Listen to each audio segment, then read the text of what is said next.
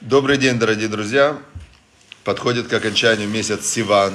Сегодня 29 Сивана и 28 июня. И мы продолжаем изучать Тору. Как и уже это у нас где-то больше, чем 1200 уроков, чуть меньше, чем 1300. Где-то между 1200 и 1300. Представляете? Потому что самое главное это установить время для Торы. Ликво и Тим Литура. Вот прям поставили, в 10 утра учимся, учимся. Могу сказать, что благодаря тому, что я несколько лет назад вот это для себя вел режим, то слава Богу, могу сказать, что вот вокруг этого как выстроилась вся остальная жизнь. Потому что если ты Тора, ну, с другой стороны, всегда есть утренняя молитва до урока, это тоже важнейшая часть дня, потому что я вам скажу, что у меня во время утренней молитвы всегда вот вы, выстраивается состояние. То есть ты как бы утренняя молитва, она голову выстраивает полностью в правильном направлении. И ты вспоминаешь и о своих целях. Ты вспоминаешь о своих целях, ты вспоминаешь о своих задачах, ты вспоминаешь о своих э, каких-то э, обязательствах. То есть оно прям выстраивает тебя утренняя молитва, прямо вот так, брахот до еще молитвы, да, Виктория Сосновчик напоминает мне про утреннее благословение, да, это, это как часть утренней молитвы, то есть ты как бы вначале благословение, благословение, благословение, потом сукей де земра, это такие отрывки воспевания, да, Всевышнего, потом идет Шма Исраэль, потом идет Амида, это именно молитва уже, сама молитва называется, это, это пик уже, это пик утренней молитвы, да, и потом идет чуть-чуть такой выход из молитвы, Значит, а, а дальше, дальше урок Торы, вообще, и потом отлично в день, тогда понятно, чем днем заниматься. А если этого не сделать, непонятно. Все время целый день тогда суета-сует. Эвели велим тогда, как сказал Шлома, Шлома Амелах, царь Салмон, что все в этом мире эвель эвелим. И какая польза, какая польза человеку от всего, чем он занимается под солнцем, да, если он занимается только вот какими-то своими делами. Хорошо. Все, дорогие друзья, значит, мы продолжаем учиться. Первая у нас книга Йом-Йом, и в ней сказано так, что работа человека в соответствии с учением хасидизма, то есть хасидизм это такая как бы внутренняя часть Торы, есть э, Тора, а есть хасидизм, который говорит о любви к Богу, о, о внутреннем огне, такое служение с внутренним э, воодушевлением. Это хасидизм. Так в соответствии с учением хасидизма работа человека заключается в том, чтобы приучать себя во всем ощущать божественное проведение. Что по милости своей Бог, благословенный, ежесекундно обновляет, воссоздает заново мир и творение, и что это и только это составляет бытие созданий, их жизненность и существование. То есть, э, что простыми словами, у меня сегодня, когда я это прочитал, я вспомнил, что у меня прям э, есть очень хорошее описание – вот у меня была одна, одна ситуация, в которой я был недоволен, допустим, собой, своей жизнью, а, что-то мне не нравилось. И вот я удивлялся, что как же так, у меня столько в, есть ситуаций, которым я могу радоваться, но есть какая-то одна ситуация, в которой, которая прям я вот, она меня зацепила, как заноза, знаете, такая, как у человека, вот хороший пример – он идет, у него все тело нормально, и заноза у него в ноге где-то, в ступне или в пальце, и он идет, он тело не ощущает, он ощущает занозу. То же самое психика. Бывает иногда, что ты, э, вот, ты живешь, и у тебя есть какая-то психологическая проблема, да, на которой ты зацикливаешься, и ты эту проблему, э, как бы она все время сама включена, включена, она крутится, у тебя крутится, в голове крутится. И чем дольше она крутится, тем она сильнее укореняется. Потому что мозг так устроен, что то, что повторение мать учения, и как будто бы то, что ты повторяешь одну и ту же идею и крутишь ее, э, мозг воспринимает, что это тебе важно, и он ее хорошо запоминает. И чем ты больше ее крутишь, тем больше запоминаешь. То есть так э, травмы, они становятся э, именно, как сказать, в, иногда травмы становятся психологически ведущими, ведущими мотивами поведения человека потому что он все время их крутит у себя в голове. И я сегодня как раз во время молитвы, значит, я молился Всевышнему, говорю, чтобы вот хочу, чтобы меня отпустило, попросил Всевышнего, чтобы меня эта травма отпустила. И что вы думаете? Что вы думаете? У меня прям вот так вот открылся ракурс, вот то, что здесь написано, что когда человек приучает себя во всем ощущать божественное проведение, что Бог управляет всем мирозданием, и когда ты приучаешь себя во всем ощущать божественное проведение, что Бог ежесекундно обновляет, воссоздает заново мир и творение, и что это и только это составляет бытие создания, их жизненность и существование, в этот момент у меня как бы так раскрылся этот ракурс, и я понял, что Всевышний хотел мне этой ситуации показать, чему научить. А, то есть, когда я точно знаю, что у Всевышнего хорошие намерения по отношению там, мира, меня и так далее. И даже если человеку плохо, больно, неприятно, то это хорошее намерение Всевышнего, которое должно человеку помочь или что-то понять, или осознать, или искупить, или научить, или еще что-то, да, то есть он Всевышний через боль показывает, где проблема. И когда у меня вот этот ракурс, как бы, я понял, что все от Всевышнего, Бог Всевышний мне открыл, как бы, да, показал, что, что я должен был увидеть, а я не видел, что как раз все ситуации это то, что к тебе возвращается. То есть ты создаешь сам предпосылки, и оно к тебе возвращается. Опа, меня сразу эта ситуация отпустила, представляете? Поэтому вот это вот э, мировоззрение хасидизма, когда ты во всем видишь правление Всевышнего, и тебе нечего обижаться на, на людей, на мир, на правительство. Это все, все Всевышний, и все он делает для нас, для того, чтобы нам было хорошо, Просто мы должны понять, отпустить идею, что нам плохо, и тогда откроется идея, а что в этом хорошего. И я вам скажу, что, ну, во всяком случае, я не буду сейчас рассуждать о каких-то крайних ситуациях, когда человек теряет там руки, ноги, хотя тоже в такой ситуации тот же Ник Вучич, например, да, родившись без рук и без ног, он нашел в этом что-то невероятно позитивное, и он увидел в себе силу, возможность и миссию вдохновить весь мир – и он, значит, прямо вот, э, ну, выдающаяся личность, невероятной силы внутренней, и, то есть он даже в этом сумел увидеть э, свою миссию, да, и это дало ему невероятную силу. Хорошо, это первое, да, йом-йом, такая глубокая идея, то есть постарайтесь видеть во всем Всевышнего, который каждую секунду обновляет мир, и вам откроется тогда, каждый раз может открываться абсолютно новая картинка, которая, которая будет отличаться от предыдущей, и вы не будете зацеплены ни на переживания какие-то, ни на травмы, ни на проблемы. То есть тюж, каждую секунду Всевышний сотворяет мир. И если вы уподобляетесь Всевышнему, э, а мы должны, мы по образу подобию Бога, то точно так же человек может тюж, каждую секунду обновлять свой психологический мир, свой э, физический мир. То есть можно жить в мире обновления, а можно жить в мире все время как бы проигрывания старых пластинок. Хорошо, теперь вторая книга. Вторая книга «Обретение неба на земле». Здесь нам рассказывается опять идея про Ноаха. Да? Ноах, значит, Бог сказал Ною, Ной, Ноах, что мир будет уничтожен. Ной спросил, что он должен делать. Известная история, значит, Всевышний смотрел, люди пошли не туда. И это мы видим, что люди часто идут не туда. До потопа все человечество пошло не туда. А Ной, он шел туда. Куда туда? Куда Всевышний сказал идти. То есть праведник это тот, кто делает то, что сказал Всевышний. Значит, Ной, Всевышний ему сказал, мир будет уничтожить. Ной говорит, хорошо, что делать? Что мне делать-то, скажи.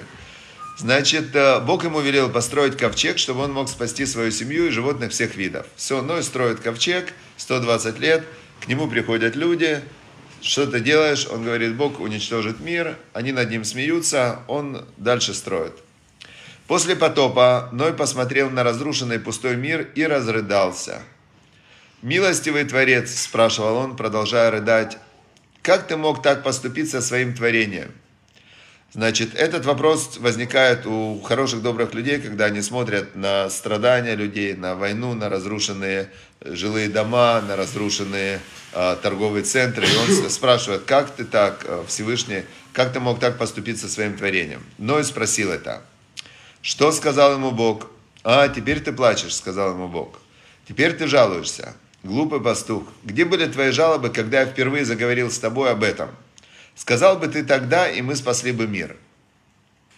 Но и праведный человек был, был праведником в шубе, который думал только о себе.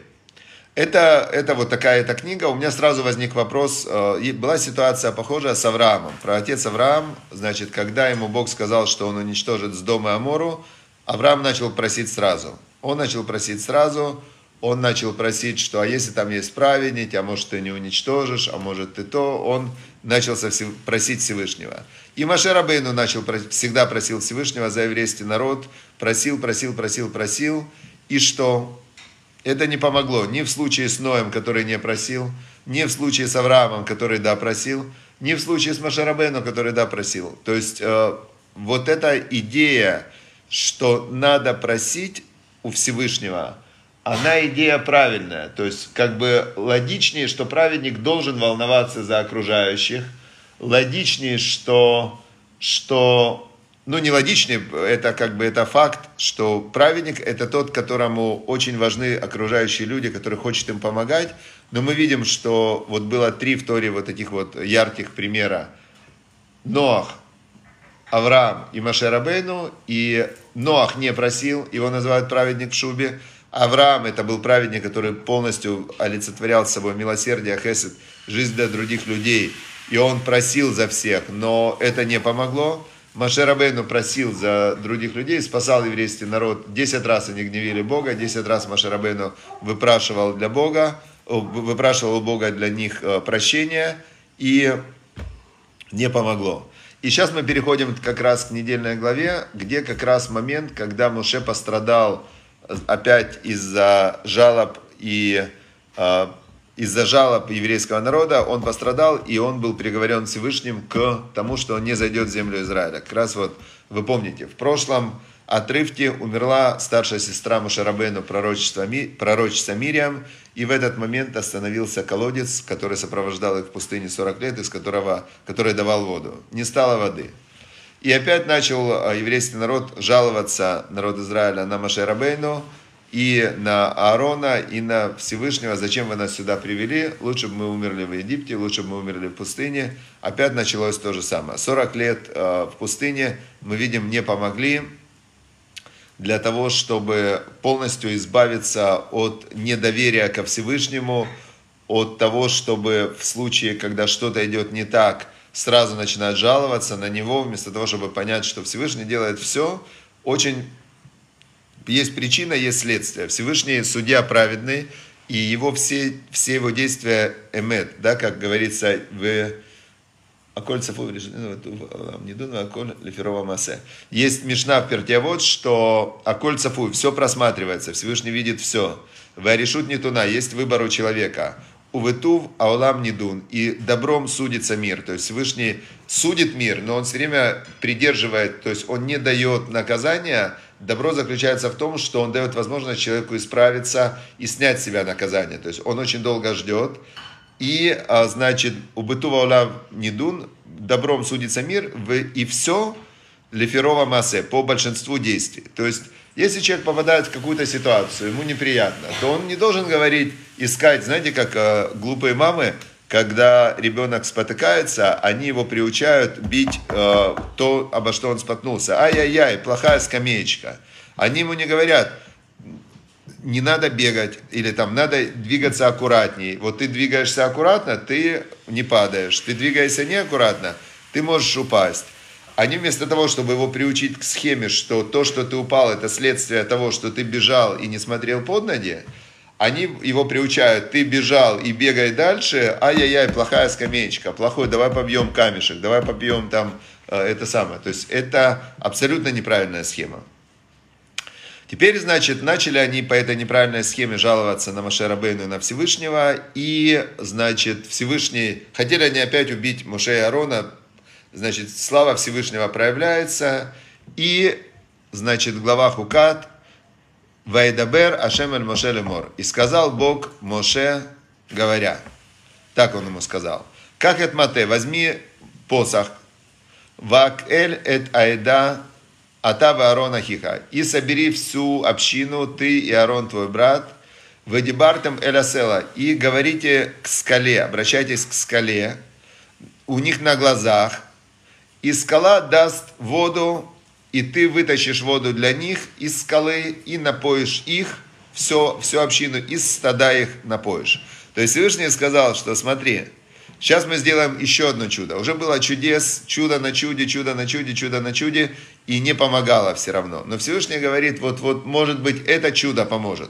Может, они все-таки поймут, что все от Всевышнего, что вода от Всевышнего, скала от Всевышнего, все от Всевышнего. Может быть, они все-таки поймут. И тут вот сейчас мне как раз мелькнуло, я никогда не понимал вот эту разницу, почему Всевышний настолько наказал Машерабену за то, что он не сказал к скале, как Бог ему приказал. Да, Бог ему приказал, скажи, говорите скале на глазах у них.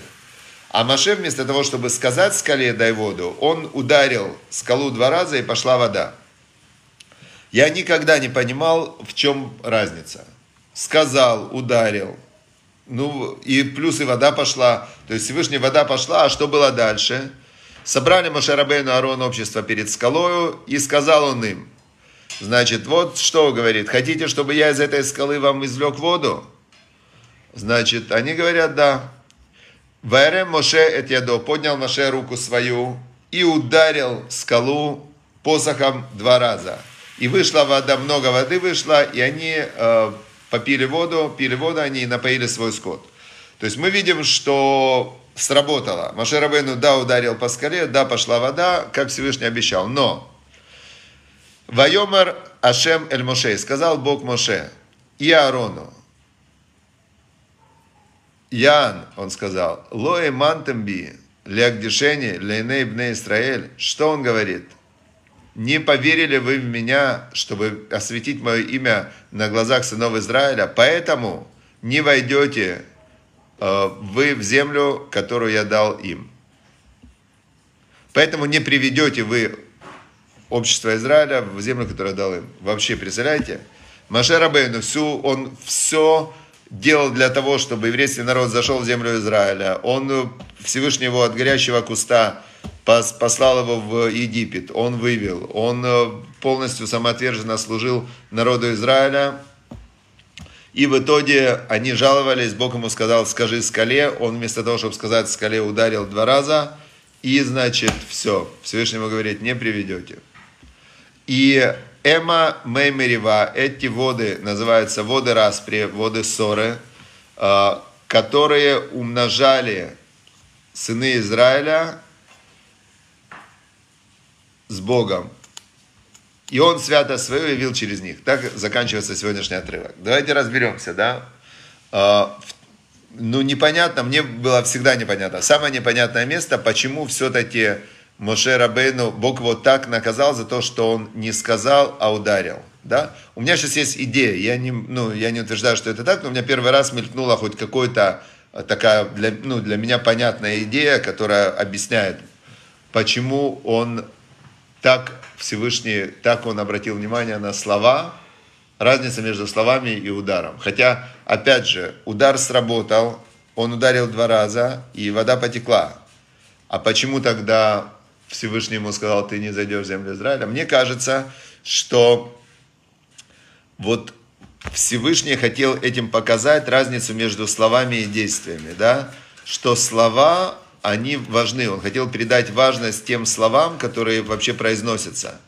То есть, когда человек понимает, что все в этом мире идет по слову Бога, и все в этом мире идет по, по... Вот когда мы думаем, что наши действия приносят результаты – это и есть большая ошибка. И на уровне Машерабейну и еврейского народа, того, того поколения пророков, они должны были понимать, что действия, которые человек делает, это только, чтобы ну, не казалось чудом то, что происходит. Что по факту слова, слова молитвы, слова благодарности, слова являются определяющим. Слова, которые человек себе говорит в голове, описывая свое состояние, являются определяющими для формирования этого состояния. То есть слова являются главным, настолько главным, настолько, настолько определяющим в жизни человека. Все эти жалобы на Всевышнего, все эти, а, ну вот, слова, они являются формирующие. Словами Бог сотворил мир. Словами человек сотворяет свой мир. Словами человек соединяется с Богом. Слова это все. И это то, что Всевышний хотел нам показать в этом, казалось бы, незначительной разнице. Или он сказал скале, или он ударил по скале. Но Всевышний нам показал, что слова это, э, ну вот в этой ситуации не надо было вообще бить. Не надо было вообще при, при, предпринимать никакое действие. И второе, что Всевышнему очень важно послушание без добавления, послушание без, э, э, знаете как, вот идет подряд. Хукаджи это закон о красной корове, непонятный. Корах, он восстал против Машерабейну, потому что ему было непонятно, и он хотел лодить и понимание. Здесь нам подряд идет, показывается, что в служении Всевышнему важна не, не понимание, а точность в выполнении заповедей. Все, всем удачи, успехов и фильтруйте базар, как говорили у нас в Харькове давно. Э, следите за речью, следите за словами, э, чтобы слова были только хорошие, только яркие, только добрые, только, э, только позитивные, чтобы описание ситуации было всегда в плюс, да, как говорится, а будьте талмидав Аарон, вот я вспомнил, будьте как ученики Арона. Оэв шалом, люби мир, родев шалом, гони за миром, оэв это бриет, люби создание, уми карман Тора, и приближай их к миру.